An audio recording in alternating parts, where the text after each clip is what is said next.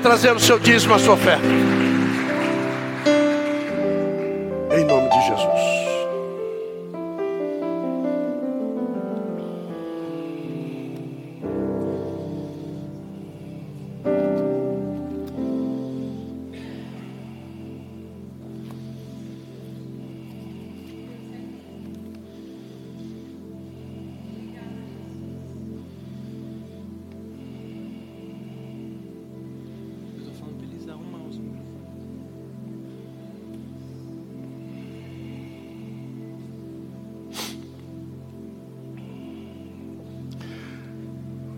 Pode orar? Pode orar. Levante sua mão para cá. Os bispos Henrique e Márcia vão agradecer a Deus pelo teu posicionamento nessa noite. Em nome de Jesus. Eu estava falando com a minha esposa hoje, disse assim: a gente sai de casa de manhã. É, a gente planeja as coisas. Hoje nós saímos com alguns planos. Eu preciso fazer isso, preciso fazer isso, preciso fazer isso. Aí quando nós estamos pensando em retornar para casa, para dormir, porque não tínhamos dormido, né? Então, para dormir. Aí batem no vidro do carro e dizem: Vocês estão indo para onde? Estamos indo para casa para descansar um pouco. Querem almoçar conosco? Os filhos tinham vindo para cá.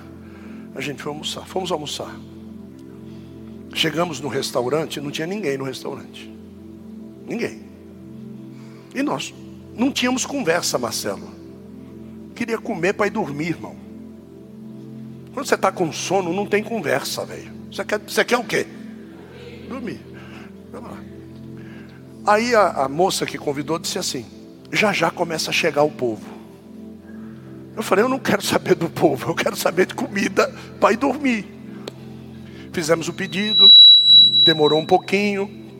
Fizemos o pedido, demorou um pouquinho, chegou o pedido. Quando chegou o pedido e chegou o povo, aí Deus falou: Você não veio aqui para comer, você veio aqui para pregar. Falei, Jesus, eu não vim aqui para pregar. Ele falou: Não, você veio aqui para pregar. Aí coloca na frente tudo aquilo que você gosta, e cadê a fome para comer? E ele disse: Eu não falei para você que você veio aqui para pregar? Prega. Aí eu comecei a pregar. Quando eu comecei a pregar, as mesas começaram, porque eu estava falando com uma pessoa da mesa, mas era para todo mundo que estava ao redor. Todo mundo almoçou, o meu prato ficou cheio, porque eu não fui lá para comer, eu fui lá para quê? Para pregar. Quando chega no final, a comida toda ficou na mesa, porque eu não comi. Então chama quem para poder embalar? O garçom, porque o garçom não tinha participado da pregação. Então o garçom chega na mesa para poder pegar as coisas e ele falou: agora tu prega para o garçom. Então toca pregar tudo de novo, prega. E o garçom, irmão, ele pegava o um pedaço da coisa, botava dentro, e ele ficou tão abilolado que aquilo que ele botava dentro, ele pegava de novo e botava no prato de novo. Então ele não sabia, ele ficou, põe para dentro e põe para fora, põe para dentro, põe para fora, por quê? Porque ele queria, e assim está o mundo aí fora, querendo, esperando alguém que pregue. Só que para você pregar, você tem que ter fome para poder pregar. Quem prega de barriga cheia não sabe o que está falando. Aí vem a marmita, né? Legal, vamos levar para casa os meninos, né? Foram para a igreja.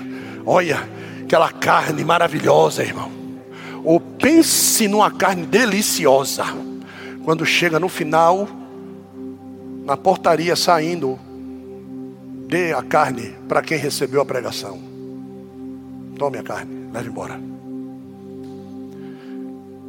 E a notícia para ele foi assim: feche a sua boca,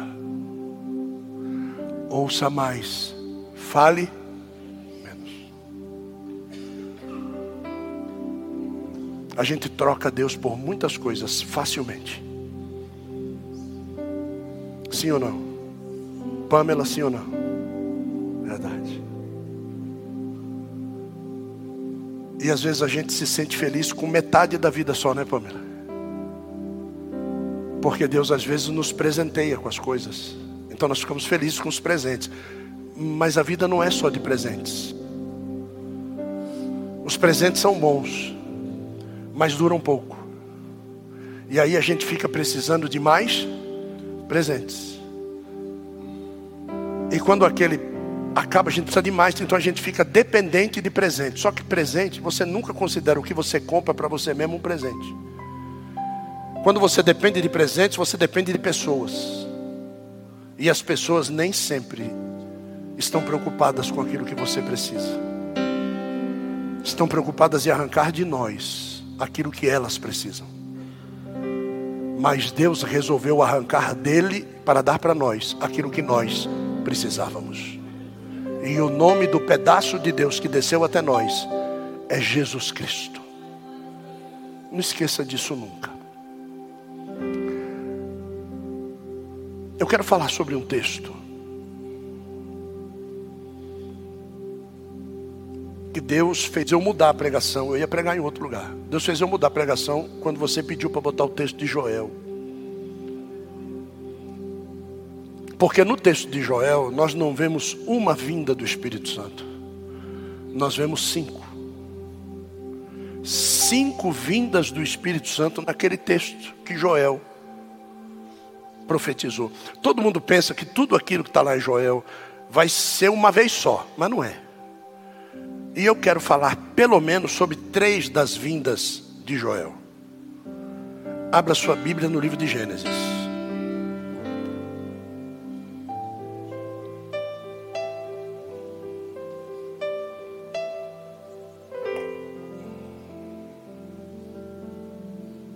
Gênesis capítulo de número 8.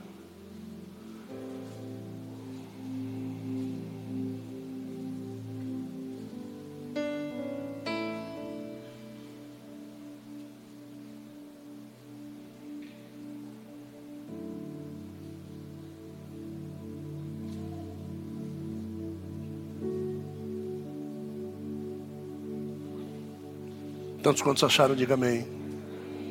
Verso de número 6.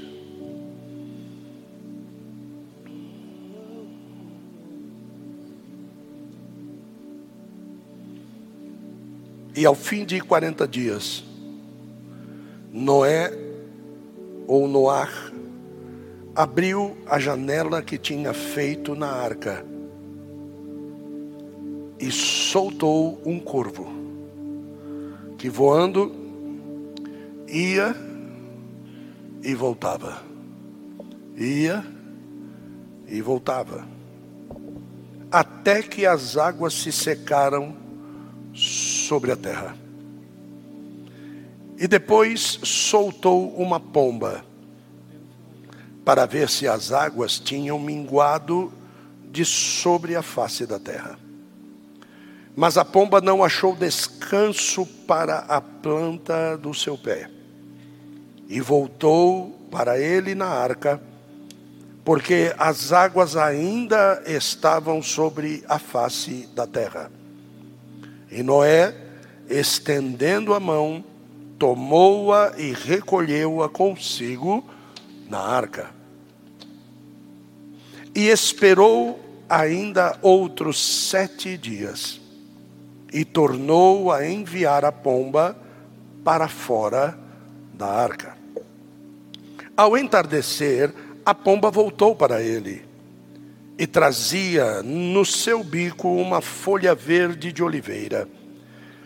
Assim soube Noé que as águas tinham minguado de sobre a terra. Então esperou outros sete dias e enviou a pomba, e a pomba não retornou mais a ele. Só até aqui.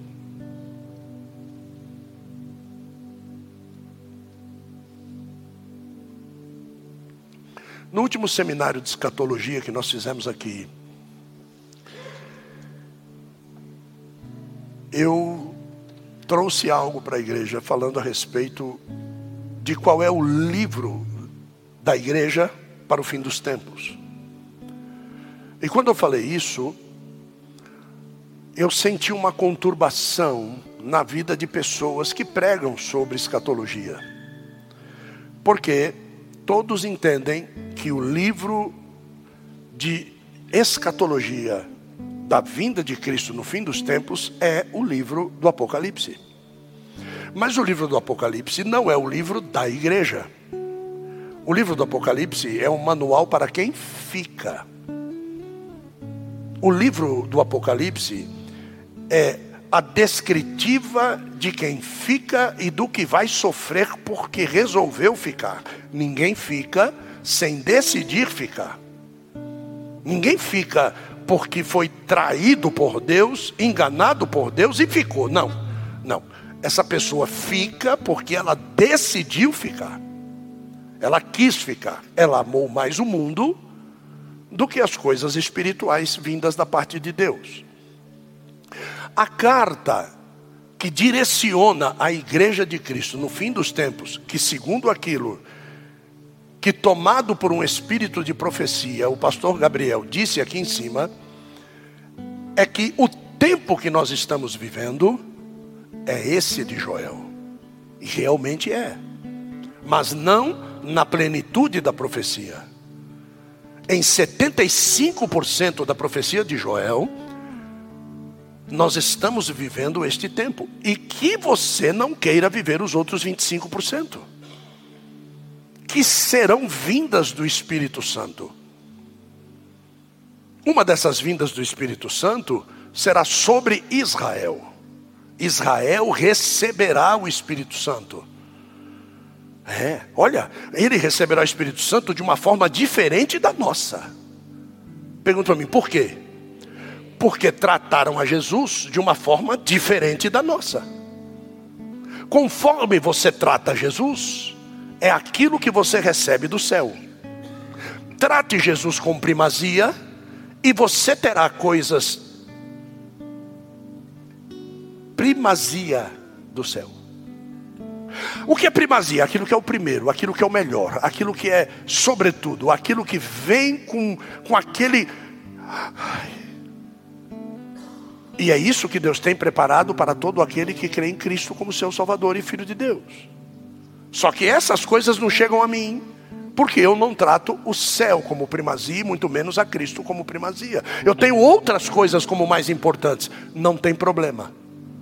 Mas não exija do céu a importância devida que você mesmo não dá para as coisas do céu.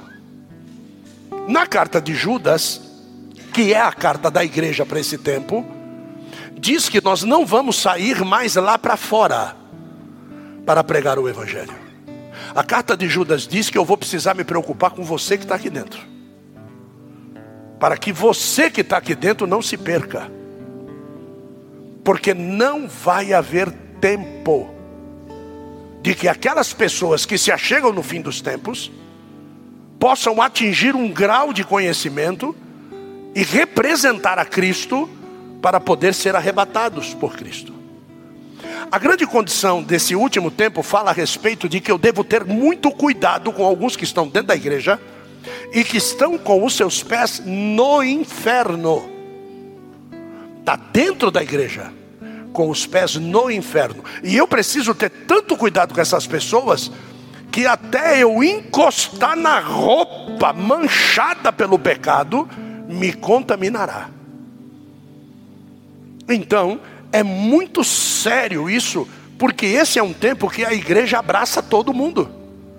A igreja beija todo mundo. A igreja aceita todo mundo. A igreja enxerta no seu corpo de obreiros todo mundo. A igreja unge todo mundo. A igreja levanta todo mundo. Porque é tempo, é tempo, nós precisamos, nós não precisamos de nada. A igreja não precisa de nada a não ser do Espírito Santo.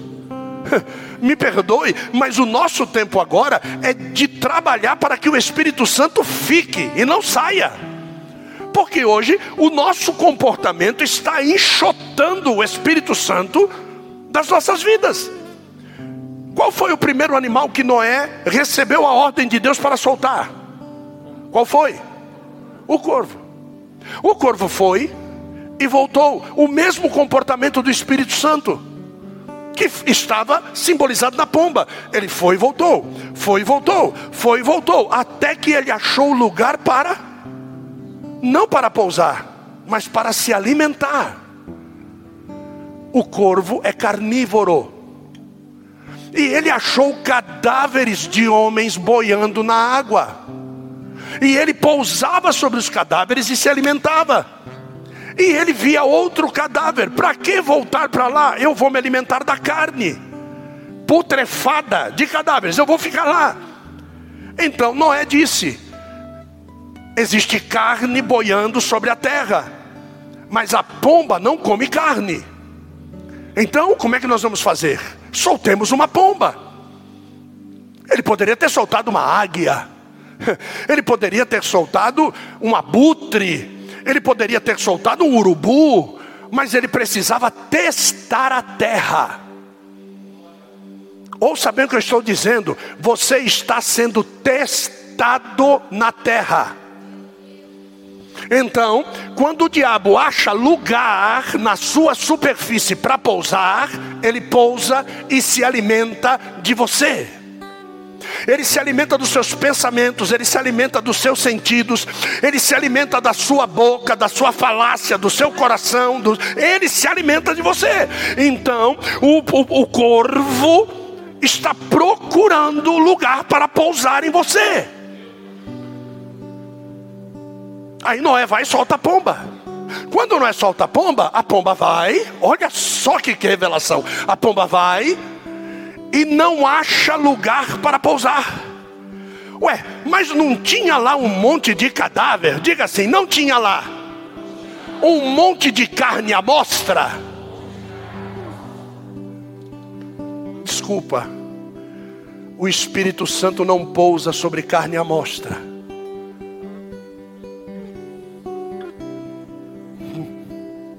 Ele voltou de novo para dentro da arca. Noé espera mais um tempo, porque carne à mostra é sinal de juízo. O Espírito Santo não participa de juízo. Está dando para entender?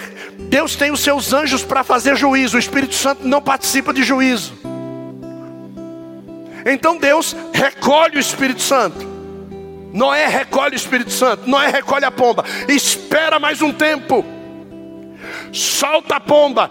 Não há lugar para eu pousar. Volta de novo para dentro. Só que volta agora com um galinho de arruda. Noé entende. As copas das árvores baixaram. Qual é o tamanho da árvore da arruda? Qual é o tamanho? Qual é o tamanho? É, é grande ou pequeno?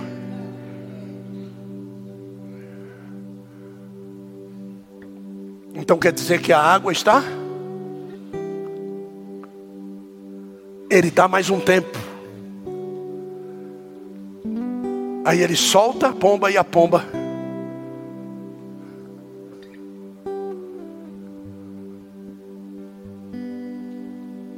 A primeira vinda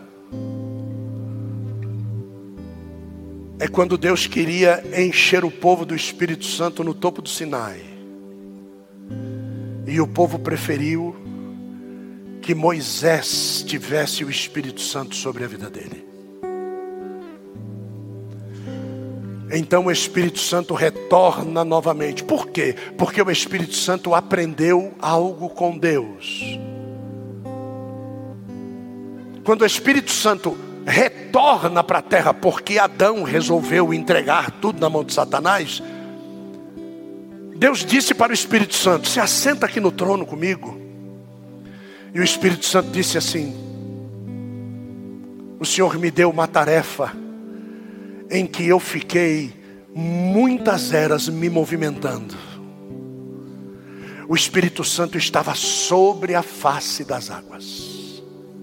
Eu estive incubando a terra para o seu nascimento.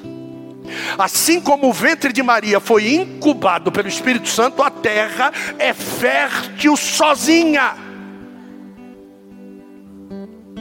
Hoje me disseram: senhor sabia que estão fazendo água? Eu ouvi. Estão fazendo água em Dubai. Oh. Está chovendo no meio do deserto, apóstolo. É mesmo? É, pegam cristais, aviões sobem e jogam cristais sobre as nuvens quentes e aquilo vira água. Eu falei, é mesmo?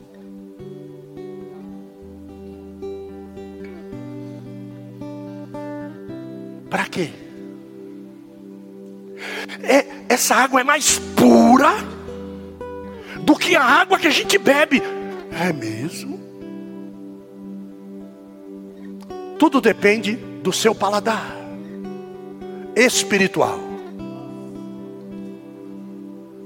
O que a chuva em Dubai vai regar? Se lá só existe deserto.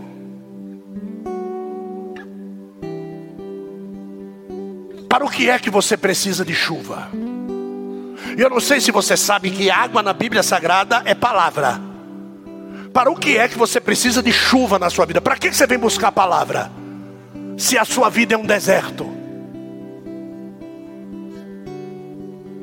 A água vai vir na sua vida para criar uma vida cheia de lama e dificuldade de andar? Ou você já angariou sementes para que possam ser geradas no seu coração e serem transformadas em frutos?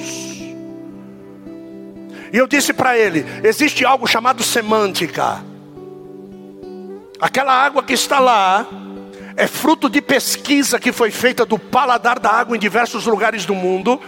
E aqueles cristais são química. Deus não trabalha com química, porque a fonte da água de Deus é fonte de água viva. Então não queira entender que as águas que foram separadas e existem águas de cima e águas de baixo, que as águas de baixo elas continuam com a mesma qualidade da água de cima depois que o pecado entrou no mundo. Quando o pecado entrou no mundo, tudo foi o que? Contaminado, corrompido. Não se consegue gerar nada do céu na terra. A única coisa que nós podemos pedir a Deus é que seja na terra como é. Ponto. Só que para trazer a existência do céu para a terra, você precisa estar como um morador do céu na terra. Você precisa se desfazer da roupa suja pela carne, do pecado, a fim de que você possa receber do céu e não ser fulminado por aquilo que você recebe. A pomba que é guardada pela arca, que é o símbolo de Jesus, quando ela sai do trono, que é a arca, e procura na terra um lugar para habitar e não acha, ela volta de novo para o trono. Até o dia que ela vem pela segunda vez e agora pousa sobre a vida de Jesus, o ramo da oliveira. Quando ela traz o ramo da oliveira, ela traz a seguinte notícia: morreu Jesus estou aqui de volta.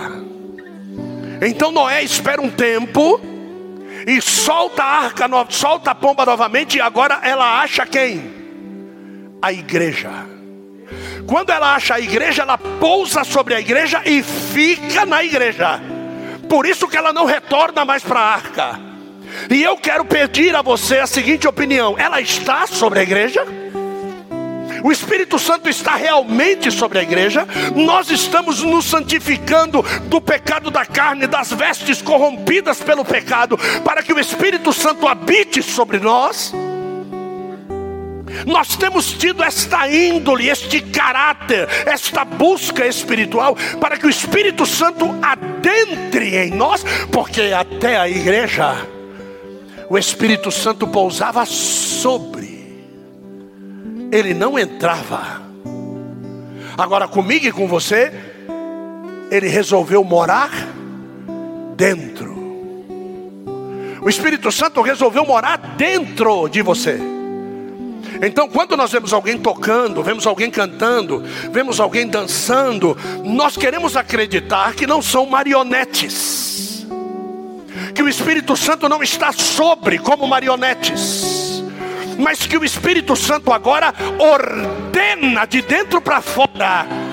Ordena movimentos, ordena vozes, ordena palavra, ordena pregações que o Espírito Santo, se ele diz você não vai pregar isso, eu não vou pregar isso, o que, que eu vou pregar, Espírito Santo? Você vai pregar isso, vai pregar isso, tá bom, Espírito Santo. E qual é o resultado que eu vou ter da igreja? Você não precisa ter resultado nenhum, quem tem que ter resultado sou eu porque a glória é minha, o poder é meu, a honra é minha, eu é que tenho que receber de volta, Gilson. Você precisa entender que cada movimento que você tem não gera aplausos na terra. Cada frase que você fala não gera aplausos na terra. Eu não movimento pelo que o seu rosto me devolve. Eu movimento pela alegria que o Espírito traz dentro de mim. Esse é o movimento do Espírito. Porque quem gera um fruto não sabe o rosto que virá. Quem gera um fruto não sabe a saúde que virá. Mas como é bom quando nós geramos direcionados. E depois nós pegamos aquele fruto em nossas mãos.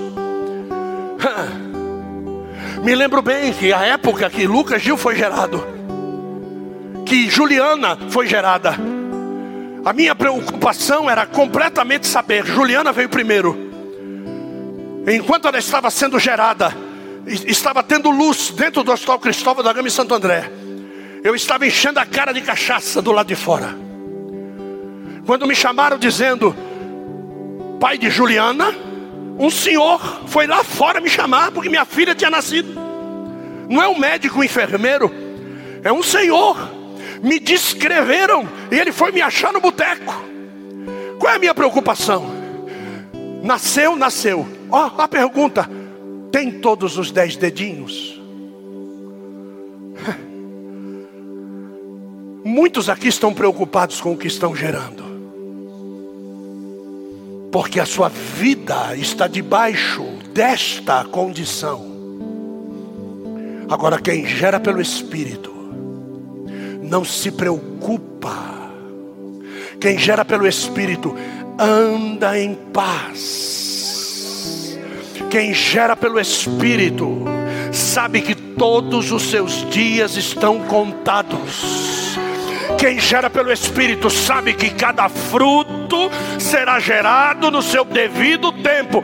Quem gera pelo Espírito joga o pão sobre as águas em forma de semente, porque sabe que depois de muitos dias certamente colherá o que plantou.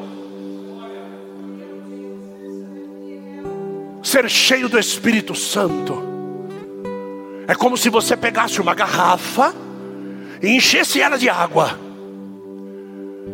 mas aí você pega aquela garrafa, põe na geladeira, ela fica gelada. Você pega aquela garrafa, coloca dentro do micro-ondas, ela fica quente. Você pega aquela garrafa, coloca ela no vento. Ela vai receber partículas de areia dentro dela, mesmo que o gargalo seja fininho. Conforme e aonde você se expor, é esse ambiente que te movimentará. Quem é cheio do Espírito Santo é a garrafa cheia d'água que deve ser tampada. E só pode ser retirada a sua tampa quando houver um objetivo de matar a sede do sedento. E quando a água de dentro mata a sede do sedento, aquele que é dono do Espírito Santo se incumbe de enchê-la novamente. Quem é cheio do Espírito Santo a Bíblia não o chama de garrafa, mas o chama de fonte. Quem é cheio do Espírito Santo, ele não é um invólucro com alguns ml, ele é uma fonte que jorra para a vida eterna.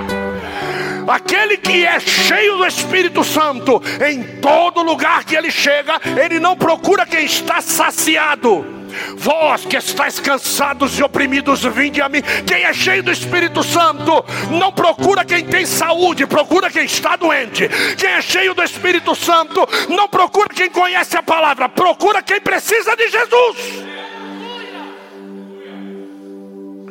Quem é cheio do Espírito Santo não procura dinheiro. Quem é cheio do Espírito Santo procura paz.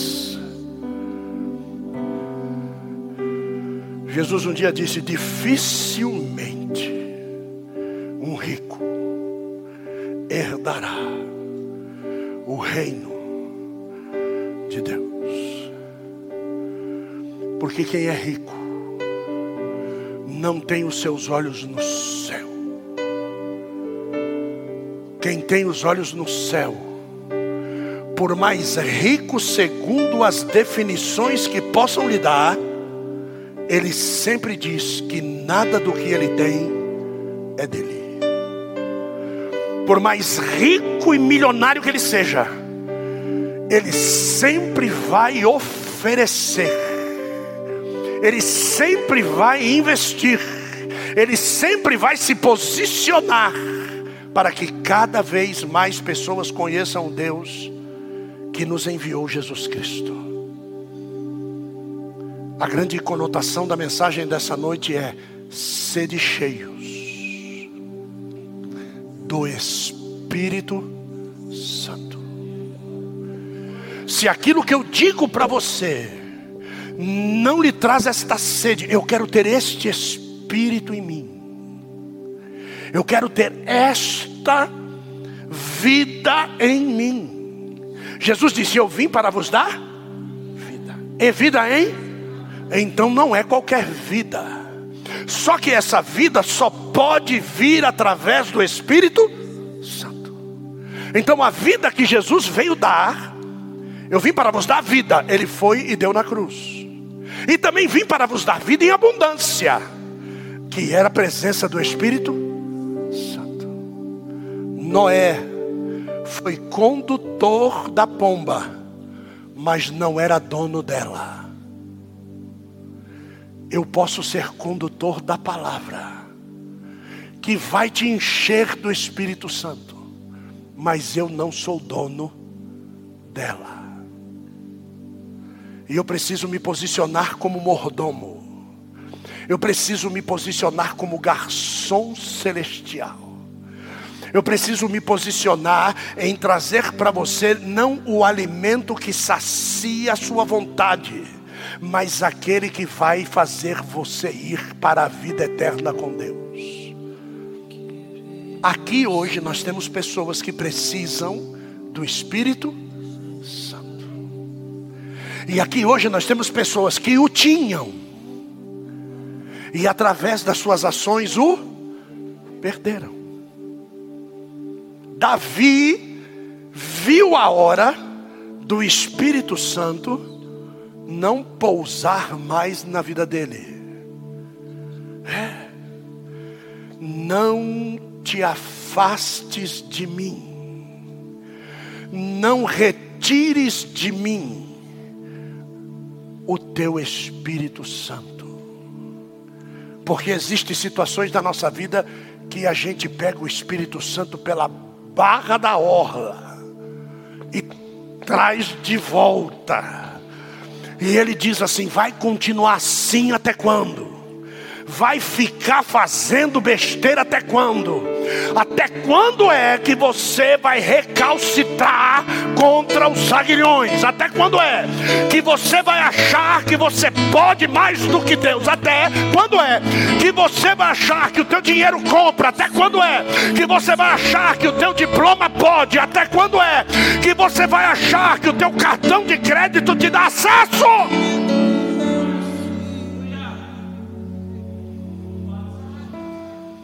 Até quando? Ou você pensa que o filtro das suas selfies vai te ajudar até quando?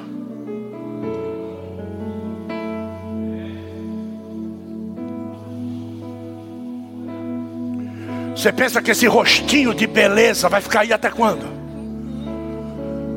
Logo, logo tu vai estar que nem aquelas que parece que tem duas salsichas na boca. Porque as beisolas murchou. E agora precisa fazer harmonização facial. Eu conheço uma harmonização facial, presença do Espírito Santo. A presença do Espírito Santo, ela não deixa você enrugar.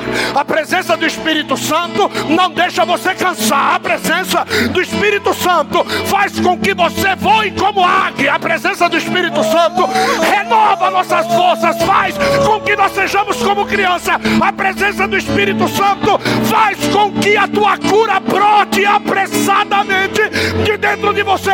Quantos querem ser cheios do Espírito?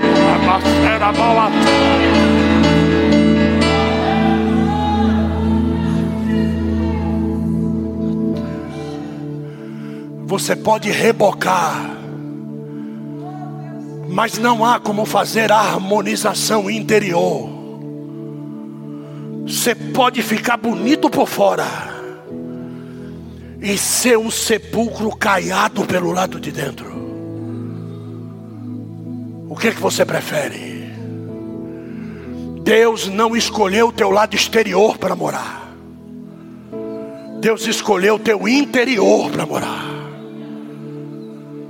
As trincas do teu vaso precisam ser saradas. O Espírito Santo entra por frestas pequenas e sai também. Nós não podemos ter rachaduras. Nós não podemos ter maquiagens. Nós não podemos ter cera e boa pintura uma coisa que Deus quer de nós é sinceridade. A sinceridade é o tal do sinetera, sem cera. Se tem trinca, tem trinca. Se não dá para arrumar, quebra e ele faz de novo. Agora, como é ruim ser quebrado, você que pensa. Você, mas como é que eu vou sair da minha posição? É fácil, saindo. Como é que eu vou descer? É fácil, descendo.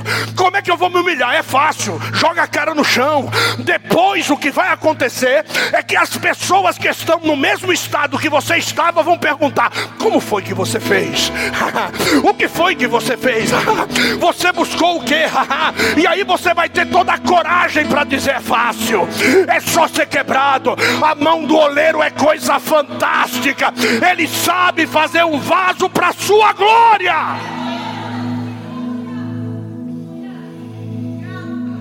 É tremendo isso.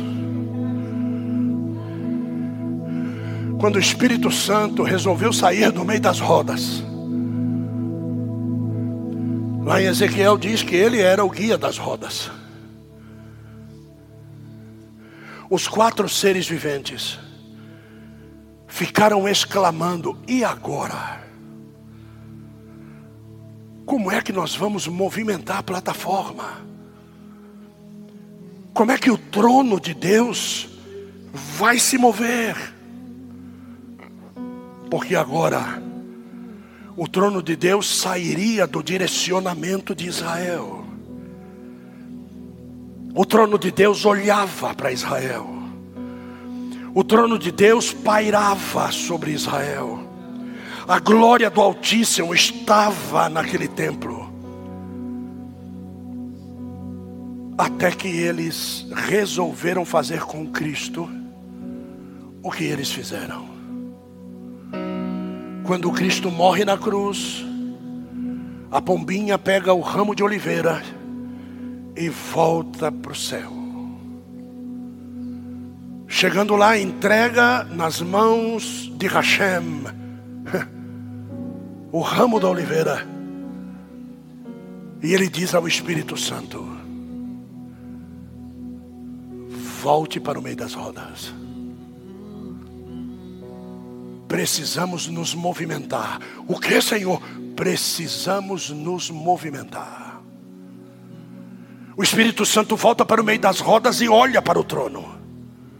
Porque existe um mar de vidro. Ele olha pelo meio do trono e o Senhor do trono diz: Desloque-se de sobre Israel. E a plataforma começa, eu fico imaginando, a plataforma começa a se mover. As coisas começam a acontecer em Israel. Israel passa por momentos terríveis depois da morte da oliveira. O que que sucede? Agora, alguns estão reunidos, porque Cristo desce e se mostra: ressuscitei, ressuscitei, ressuscitei, ressuscitei, ressuscitei. Ele vai se mostrando: ressuscitei, ressuscitei, eu ressuscitei. Ele mostra: 500 viram Cristo ressurreto. Mas esses 500 depois de alguns dias, eles resolvem se unir dentro de um cenáculo. A casa de Maria, mãe de João Marcos. Possivelmente, o pai de João Marcos, o homem do cântaro.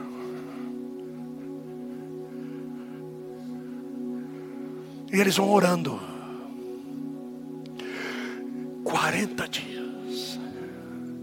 Vão orando, vão orando, vão orando, vão orando. E aquilo vai subindo aos céus. Vai subindo aos céus.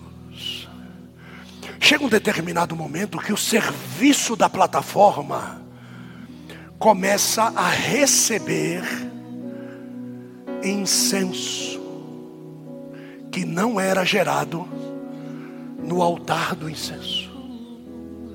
Começa a receber incenso com a mesma qualidade. Repete comigo, diga incenso com a mesma qualidade. E a Bíblia diz no livro do Apocalipse: este incenso é a oração dos santos que estavam reunidos, pedindo que Jesus, aquilo que Jesus havia dito: ficai em Jerusalém até que do alto sejais revestidos de, eu vos enviarei um outro consolador. Você sabe o que é que o consolador vem nos avisar? O consolador vem nos avisar para que a gente se entregue na morte. Sabe quando Jesus estava no Getsemane? E lá no Getsemane ele queria correr pela porta da esquerda, e Deus envia uma mensagem dizendo: vá pela direita, vá para a cruz. É este consolador que sempre vai vir sobre a minha vida dizendo: vá para a cruz, vá matar sua carne. O Espírito Santo não manda você ir pular carnaval, o Espírito Santo manda você ir para a cruz. O Espírito Santo não manda você se afastar da igreja. O Espírito Santo manda você morar dentro da igreja. O Espírito Santo manda você entregar a sua vida no altar de Deus. O Espírito Santo não te leva para longe. O Espírito Santo te traz para perto. E eles estavam clamando: envia, envia o Consolador, envia. E esse clamor começa a subir diante de Deus. E esse clamor não tem autorização, preste atenção, não tem autorização para ir para o altar do incenso esse clamor começa a subir. Os seres viventes que estão na parte de baixo, comandados pelo Espírito Santo, eles começam a ver o incenso subindo da terra. Como é que esse incenso está passando por aqui? E o Espírito Santo olha para o trono. Quando o Espírito Santo olha para o trono, os seres viventes começam batendo as suas asas debaixo do trono eles começam a direcionar aquele incenso para Deus fazer a averiguação. E aquele incenso começa a subir como incenso suave e perfeito diante das narinas de Deus. Deus disse assim para pombinha: é hora de descer. Eu achei, eu achei pessoas que não andam mais assim. Eu achei pessoas que têm um só coração. Todos eles pedem a mesma coisa. Todos eles querem a mesma coisa. todos eles anseiam pela mesma coisa. Pode descer, mas agora não fica sobre a casa, invade a casa. E lá vem Deus desce, e lá vem a plataforma, e o Espírito Santo no meio da plataforma, e lá vem os querubins, e lá vem aquele vento veemente, como o som de muitas águas, era as asas dos querubins, a plataforma para em cima da casa, o Espírito Santo olha para o trono e Deus diz: vai lá e enche eles da tua presença, enche eles da minha glória. E a Bíblia diz que como se fossem labaredas de fogo entraram. Era o altar do incenso, jogando de volta a resposta da oração. Eles agora são cheios. Eles estavam presos dentro da casa, porque eles estavam com medo. Quem é cheio do Espírito Santo, Deus remove todo medo. O que, que nós estamos fazendo aqui? Por que, que nós estamos presos aqui?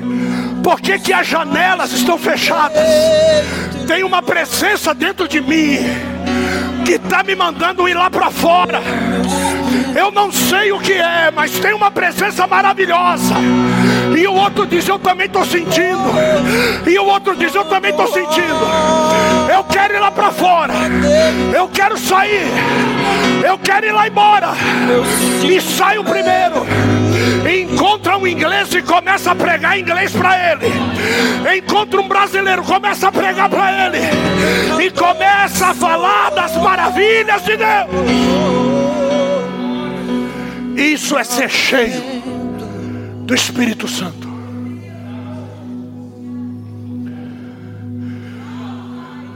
Você veio aqui hoje para receber isso. Você não vai conseguir ficar mais calado a partir de hoje. As tuas redes sociais não vão falar quantas vezes você vai no banheiro mais.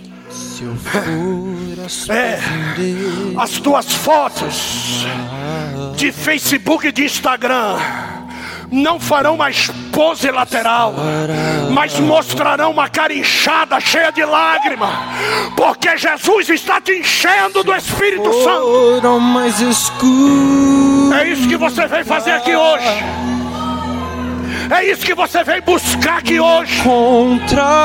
É por isso que Jesus te trouxe aqui hoje para mudar a tua história para apagar o teu passado, para começar uma nova fase, para te levantar com poder sobre a, sobre a face da terra. Quem quer essa presença vai ficando de pé. Senhor, tu me solta. Me entrefaço e geporia. E me conhece.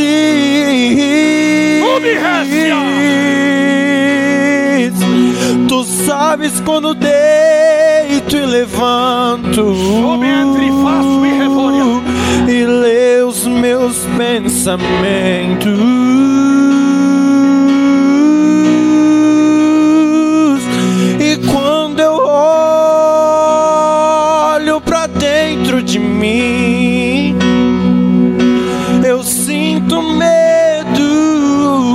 Esse medo para fora.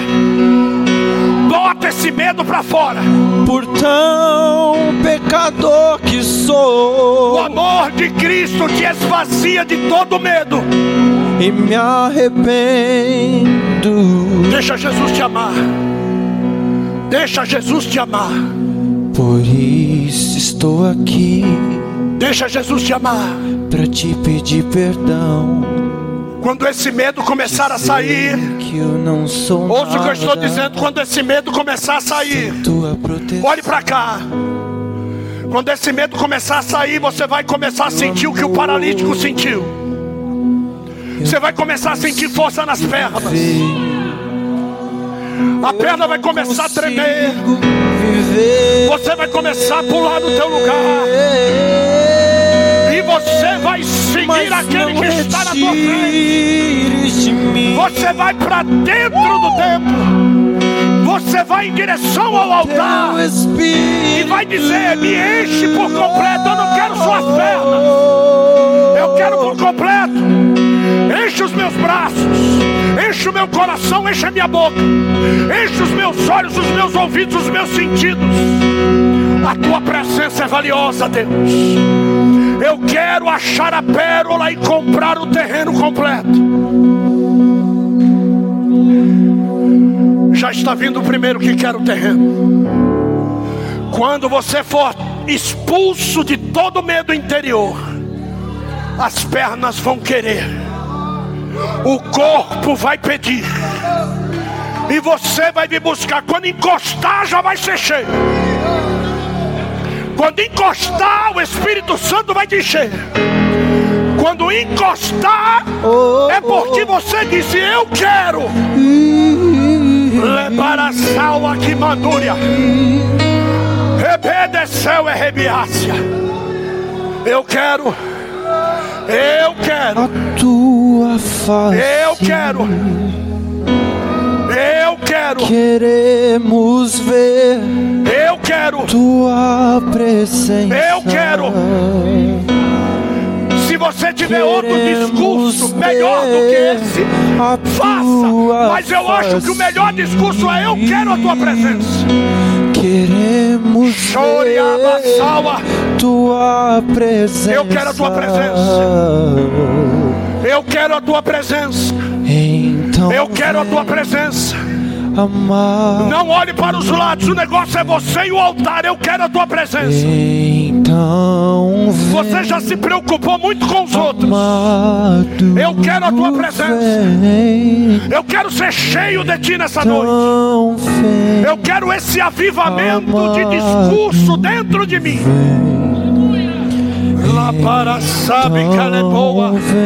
Rementre a face e que para a sala.